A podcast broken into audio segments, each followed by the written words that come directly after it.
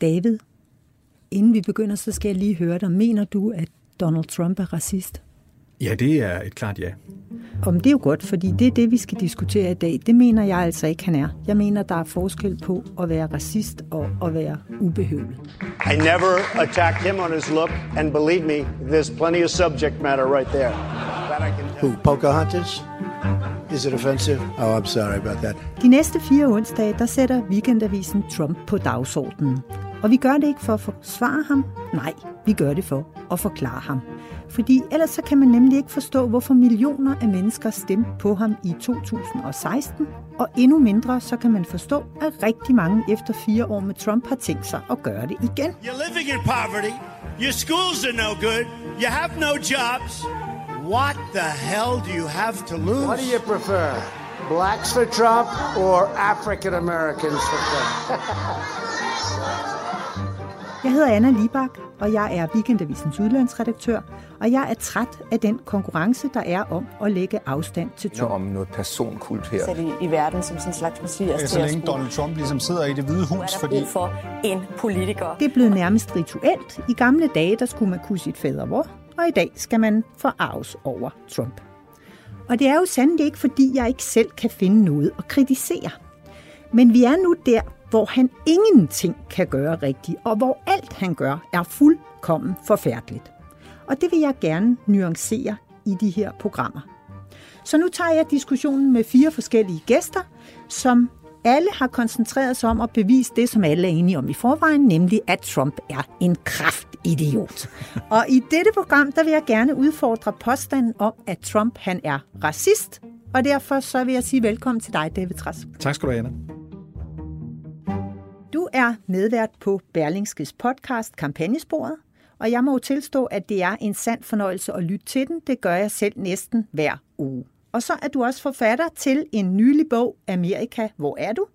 som har fået fremragende anmeldelser, og jeg har da også læst den, og jeg er også stærkt begejstret. Men David, så slutter rosen også.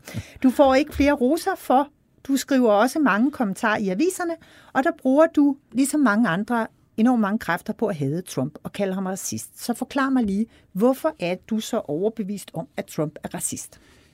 Altså for det første, så ved vi, at fra det øjeblik, Donald Trump tilbage i 1970'erne bevæger sig ind på boligmarkedet i New York City, hvor han skal udleje boliger, ja, der starter det med, at han faktisk får en dom imod sig for at være racist, fordi han ikke vil give boliger til sorte af amerikanere, der bor i New York City. Der starter det. Og hvis, hvis jeg så kigger på, hvordan han har opført sig lige siden, men lad os bare tage udgangspunkt i den periode, hvor han rent faktisk har været politiker, siden 2015, så har vi set så mange gange, hvor han har sagt grimme ting om hispanics, primært mexikanere, grimme ting om sorte og utrolig venlige ting om Ku Klux Klan-typer øh, og den slags øh, på den yderste ekstreme øh, højrefløj i USA. Men jeg kunne jo godt tænke mig at sige til det, at normalt når folk er racister, så er de jo stolte over at være racister. De praler af det. Mm-hmm. I tilfældet Donald Trump, hvad er han så pralet af? Ja, han har pralet af, at der under ham har været den laveste arbejdsløshed øh, blandt minoriteter. Han har pralet af sin, øh, sin fængselsreform, at han har under ham er der blevet vedtaget øh, lovgivning, øh, så man ikke længere skal sidde i rigtig mange år i fængsel for mindre forseelser, og det er en lovgivning, der gavner i særlig grad øh, sorte.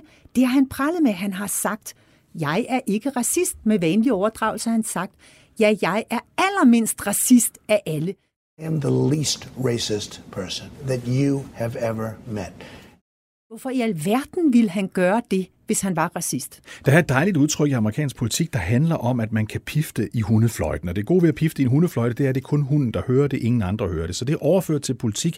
Så skal vi kigge på, at ja, Donald Trump har pralet med nogle fremskridt, han har lavet for minoriteter her under sorte.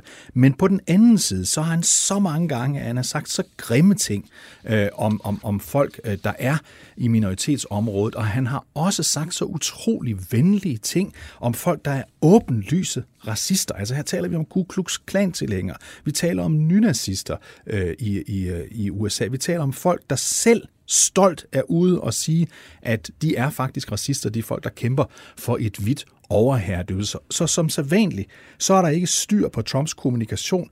Han praler det ene øjeblik af, at han er den, der har gjort mest for sorte i hele USA's historie. Og Anna, vi kan jo bare se på debatten forleden dag mellem Joe Biden og Donald Trump, der er der jo en, en situation, hvor Trump igen, igen, igen kommer til at hylde folk, der åbenlyst er fra det ekstreme højre. Prøv at høre her. I would say almost everything I see is from the left wing, not from the right wing. So what are you- what If are you- what are you saying? I'm, I'm willing to do anything. I want to see Well, peace. then do it, sir. Say it. Do it. Say it. What do you want to call them? Give me a name. Give me a White name. Go ahead. supremacists and right you like me to condemn? White supremacists and right Proud Proud Boys, stand back and stand by. Ja, nu skal det siges, at efterfølgende har Trump faktisk været ude øh, og sige, at den gruppe, som Joe Biden bad ham om, de højre nationalister, som Joe Biden bad ham om at fordømme, nemlig øh, Proud Boys, at dem kendte han ikke, men at der ikke skal have nogen tvivl om, at han er imod øh, white supremacy, sagde han. Det jeg gerne vil sige, det er, du ved lige så godt som mig, at Trump aldrig nogensinde tager afstand fra noget som helst, når det er det, han opfatter som the establishment, der, øh, der beder ham om det, fordi han vil opfatte det som en, en svaghed. Altså, jeg kunne godt tænke mig at høre øh, din mening om følgende. Jeg tror, at man kan ikke tage Trumps udtalelser for pålydende, fordi hvorfor blev han valgt? Han blev valgt som en reaktion på, at bestemte politiske holdninger i USA blev stemplet som umoralske. Mm. Og det han gør, det er, at han går ind og vender venstrefløjens verbale skyts mod dem selv. Når venstrefløjen siger, at det er synd for de sorte, så siger han, nej, det er synd for de hvide. Når venstrefløjen siger, at det er synd for minoriteterne, så siger han, det er synd for majoriteterne. Når venstrefløjen siger til ham, øh, du er racist, som du gør, mm. David, så siger han, du hader de hvide. Ja. Og, og, og det er der, jeg mener, øh, du misforstår ham. Han har masser af gange taget afstand fra øh, hvide, øh, både Ku Klux Klan, men også fra øh, højre nationalister verbalt. Men han har altid selv valgt, hvornår han ville gøre det, og har aldrig gjort, når nogen har øh, har forlangt det af ham. Men Anna, det er jo en højst, højst besynderlig måde at anskue det amerikanske præsidentembede på. Altså, at når præsidenten siger noget, så skal vi ikke være sikre på, at han mener det. Så skal vi tænke, det er bare noget, han siger af en eller anden årsag. Så skal vi sidde og botanisere og gætte på, hvornår det, han siger, det er rigtigt. Det var det samme, der skete her med Proud Boys. Altså stand back and stand by. Vær parat, stå parat til at træde til, hvis det er det er vigtigt. Det er racistiske udtalelser, de kommer så mange gange, at jeg så ikke tøver med at sige, det er ikke bare racistiske udtalelser, det er udtryk for, hvad den mand rent faktisk mener, og altså er han racist. Du kan vælge at hæfte dig ved det, og så sige, at det beviser, at han er racist. Men du kunne også vælge at hæfte dig ved alle de gange, hvor han har understreget, at han ikke er racist, at han tager afstand fra øh, vold, at han tager afstand fra white supremacy, men- men, det har han nævnt flere gange. Det, væ- det vælger du at tolke kun i hans dis Ej, prøv, øh, hvis, nu, hvis nu Trump han bare en enkelt gang var kommet til at sige øh, noget, øh, noget pænt om øh, Ku Klux Klan eller nynazisterne, så kunne vi måske leve med det, hvis han efterfølgende øh, undskyld for det og sagde, at han havde sagt det forkert. Men det er jo sagt hundredvis af gange. Så han falder hele tiden tilbage i fælden, hvor han siger noget grimt, og så kommer han i tanke om, måske efter et par dage, øh, det går ikke, så går han ud og siger noget pænt. Så siger han igen noget grimt, så siger han noget pænt, siger noget. Der er en fuldstændig klar mønster i det her, og mønstret er, at øh, Donald Trump igen og igen har sagt ting, der ikke kan tolkes som andet, end at han er meget mere begejstret for nogle af de her folk ude på den ekstreme højrefløj, end han er for, for, øh, for minoriteter i USA.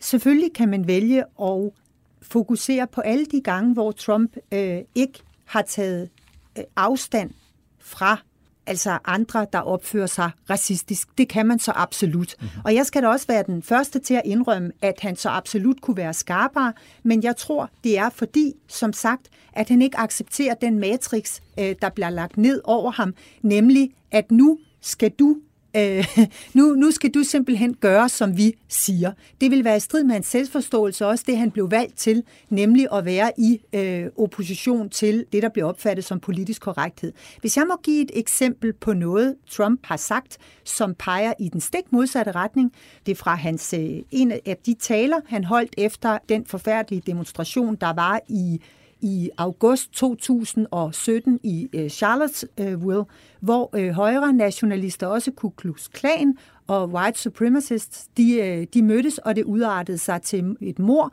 på en, øh, en kvinde, der blev kørt ned af en nynazist.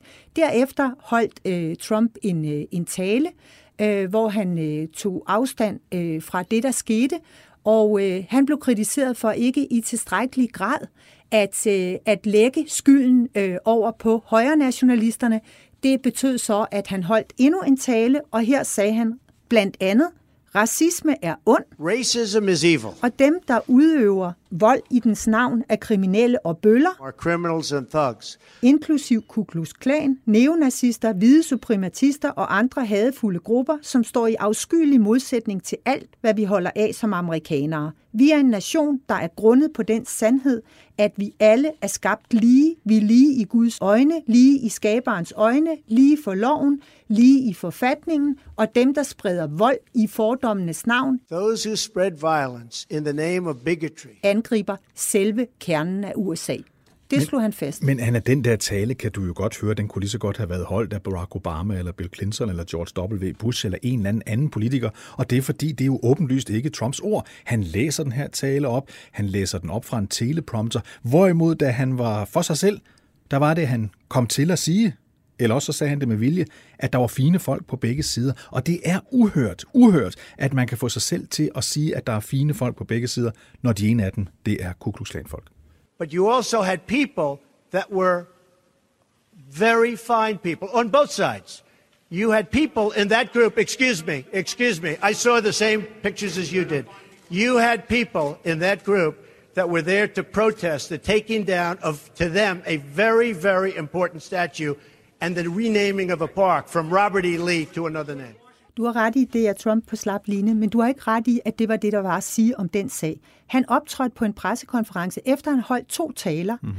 Den første to timer efter mordet, øh, den næste øh, dagen efter, som var den, jeg refererede fra, så kommer der en pressekonference, hvor hvis man går ind og mm-hmm. hører den pressekonference i sin fulde længde, så falder journalisterne over ham som et kobbel ulve og forsøger at få ham til at indrømme, at det radikale højre er lige så slemt eller er værre end det radikale venstre. Den indrømmelse vil han ikke give.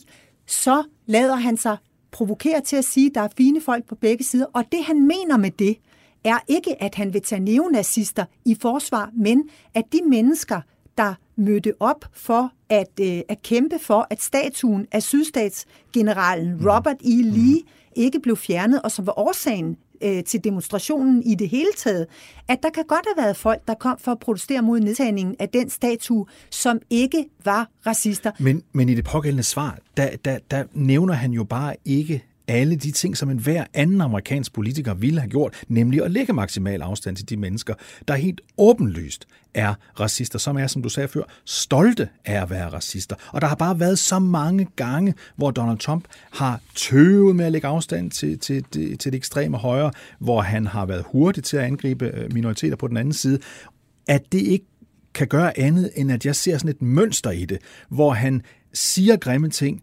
øh, om den ene side, venlige ting om den anden side, og så når han sådan bliver presset hårdt, så kommer han med en tale, som nogen har skrevet for ham, som lyder pæn og ordentlig, som lige så godt kunne have holdt en anden, en hver anden præsident. Hans instinkt, og nu har jeg jo set ham talrige gange til vælgermøder, hvor han står og taler i 70 eller 80 minutter eller 90 minutter uden manuskript, og der opdager man bare, at det der instinkt, hvor han taler grimt, om minoriteter, det falder ham utroligt naturligt. Men jeg er enig med dig i, der er et mønster, og jeg er enig i, at han taler grimt om minoriteter. Jeg er bare ikke enig i, det gør ham til racist, fordi det, der er årsagen til, at han opfører sig på den måde, er, at han er i opposition til the establishment og alle dem, der har sagt, du må ikke sige bestemte ting, for så er du racist. Ja, ja, ja men, men, men, men det gør ham jo ikke til mindre racist. Han kommer med racistiske udtalelser, altså er han i min bog øh, racist. Og racist, det betyder jo ikke nødvendigvis den der benhårde gammeldags definition af det, at det betyder, at du mener, at race, den hvide race er over den anden. Nej, det betyder, at du systematisk siger grimme ting om folk, der ser anderledes ud end, end den klassiske hvide befolkning. Og her øh, kan man bare mærke, at han lever i en hvid verden. Han omgiver sig af hvide mennesker. Han har stort set kun hvide mennesker i sin omgang. Altså han er en, der i sin opførsel og i sin agering og i sin måde at tale på, gentagende gange siger racistiske ting. Og det gør ham til racist i min bog.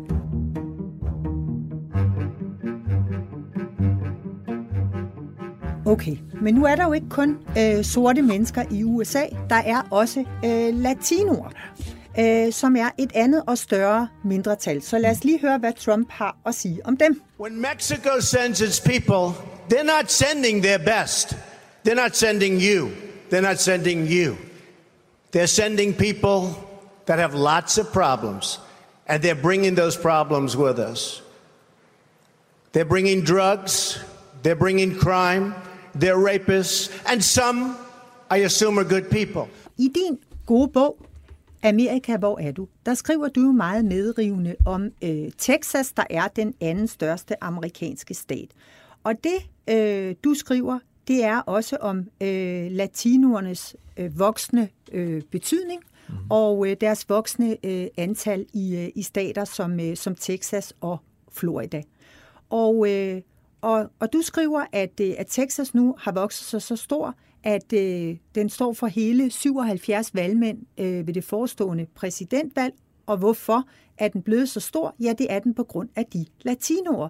Men hvem regner vi med, at Texas går til? Til Donald Trump. Du skriver, den demografi, som Texas har, rigtig mange unge, rigtig mange i millionbyer, langt flere minoriteter end hvide, burde tilsige, hvis man skal stole på normal politisk analyse, at vælgerne begynder at stemme demokratisk.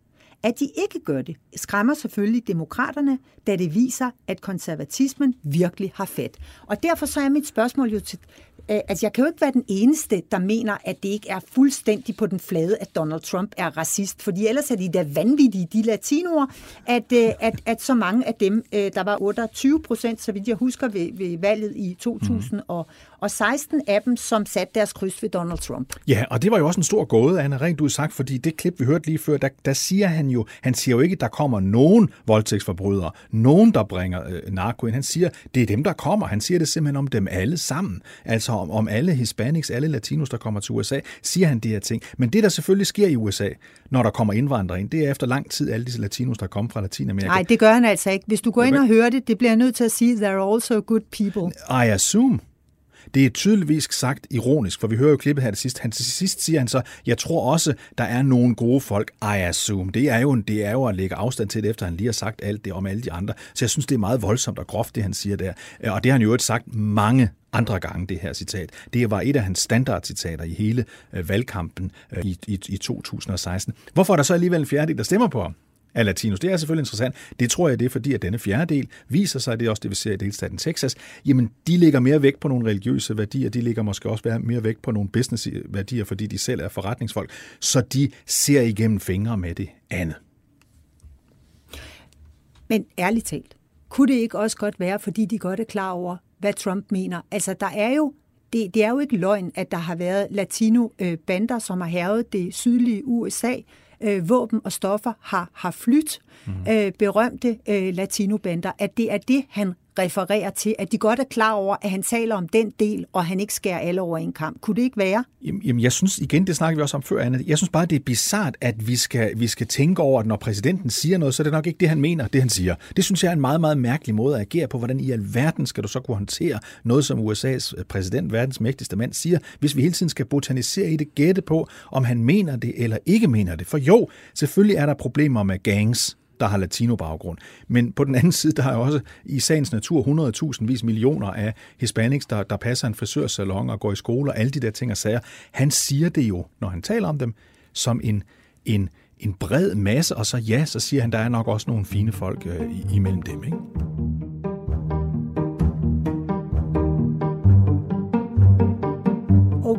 Så er der et andet stort spørgsmål, som, øh, som handler mindre om Donald Trump, end det handler om USA som sådan, og hvor langt man er nået med at bekæmpe racismen, mm-hmm. nemlig den strukturelle racisme. Der foregår en, øh, en stor værdikamp i USA i disse år, som, øh, som handler om, hvorvidt øh, racismen er øh, strukturel, og øh, hvorvidt at øh, politiets adfærd er øh, udtryk for det. Vi kan lige høre et klip. Let's talk about George Floyd. You said George Floyd's death was a terrible thing. Terrible.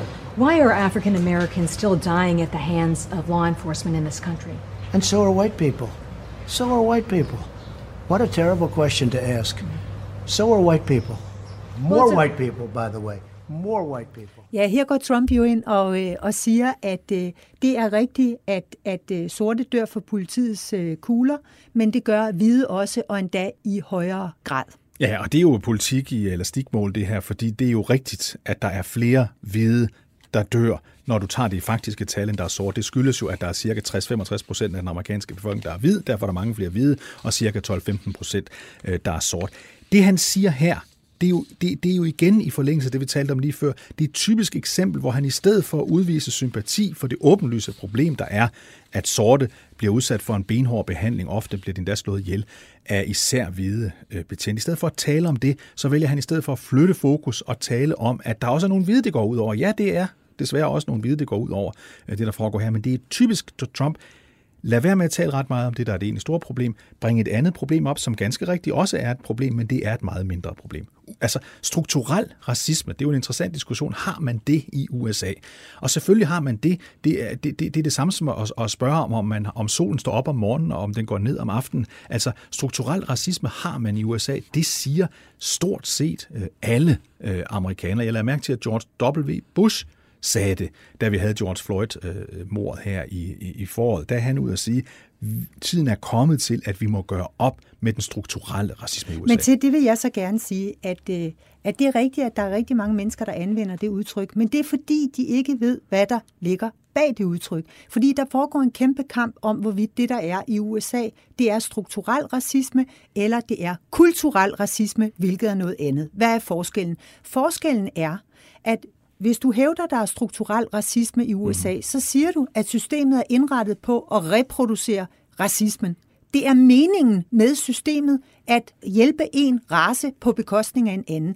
Og selvfølgelig er det ikke meningen. Der er en masse racisme i USA, ja. men den sker i modstrid med systemet. Den sker ikke som en konsekvens af men systemet. Men altså strukturel racisme, øh, altså, når jeg definerer det, og det vil jeg mene den måde, som de fleste amerikanere definerer strukturel racisme på, så er det, at der er kommet systemer på en eller anden måde, ikke vedtaget af noget parlament eller vedtaget af nogen politikere, men på en eller anden måde er der skabt en situation, så institutioner agerer på en ganske bestemt måde. Ja, at politifolk for eksempel er særlig hårdhændet over for sorte, når de anholder dem. At vi kan se, at banker for eksempel er meget mere tilbageholdende med at give lån til, øh, til, til sorte, der kommer og beder om et boliglån til, en, til et hus, de gerne eller en lejlighed, de gerne vil købe. Det er sådan noget, vi ser. Det er det, der ligger i strukturel racisme. Hvordan gør man op med sådan noget, der ikke er en lov? Ja, det kan man jo ikke gøre op med ved at lave en ny lov, fordi det er netop ikke vedtaget i noget parlament. Nej, det kræver, at man har en diskussion om det her. Det var det, George W. Bush gør opmærksom på. Vi skal have en diskussion, så vi kan komme ud af, at den enkelte bankmand sidder